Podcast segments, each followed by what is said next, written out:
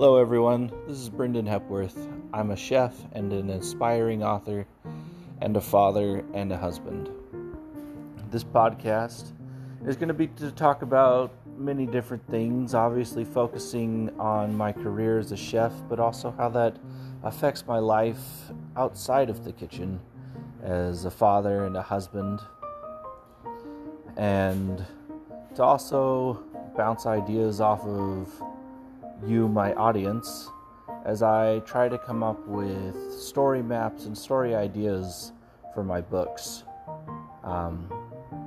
And who knows, one day I might actually decide to put out a cookbook.